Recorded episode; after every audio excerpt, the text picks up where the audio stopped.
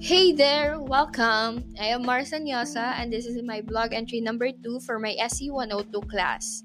We are on our fourth episode. It means we are also on our fourth photo already.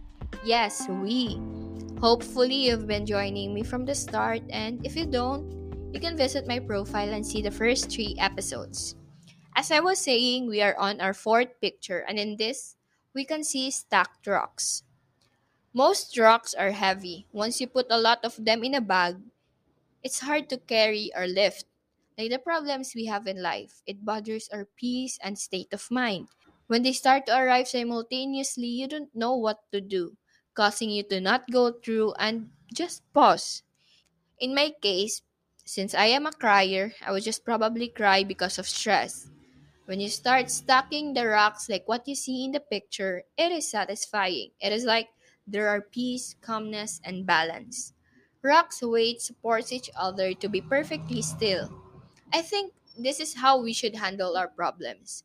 We should organize and classify each. Not that this will solve everything immediately, but it helps you see things clearly. You get to know what to do.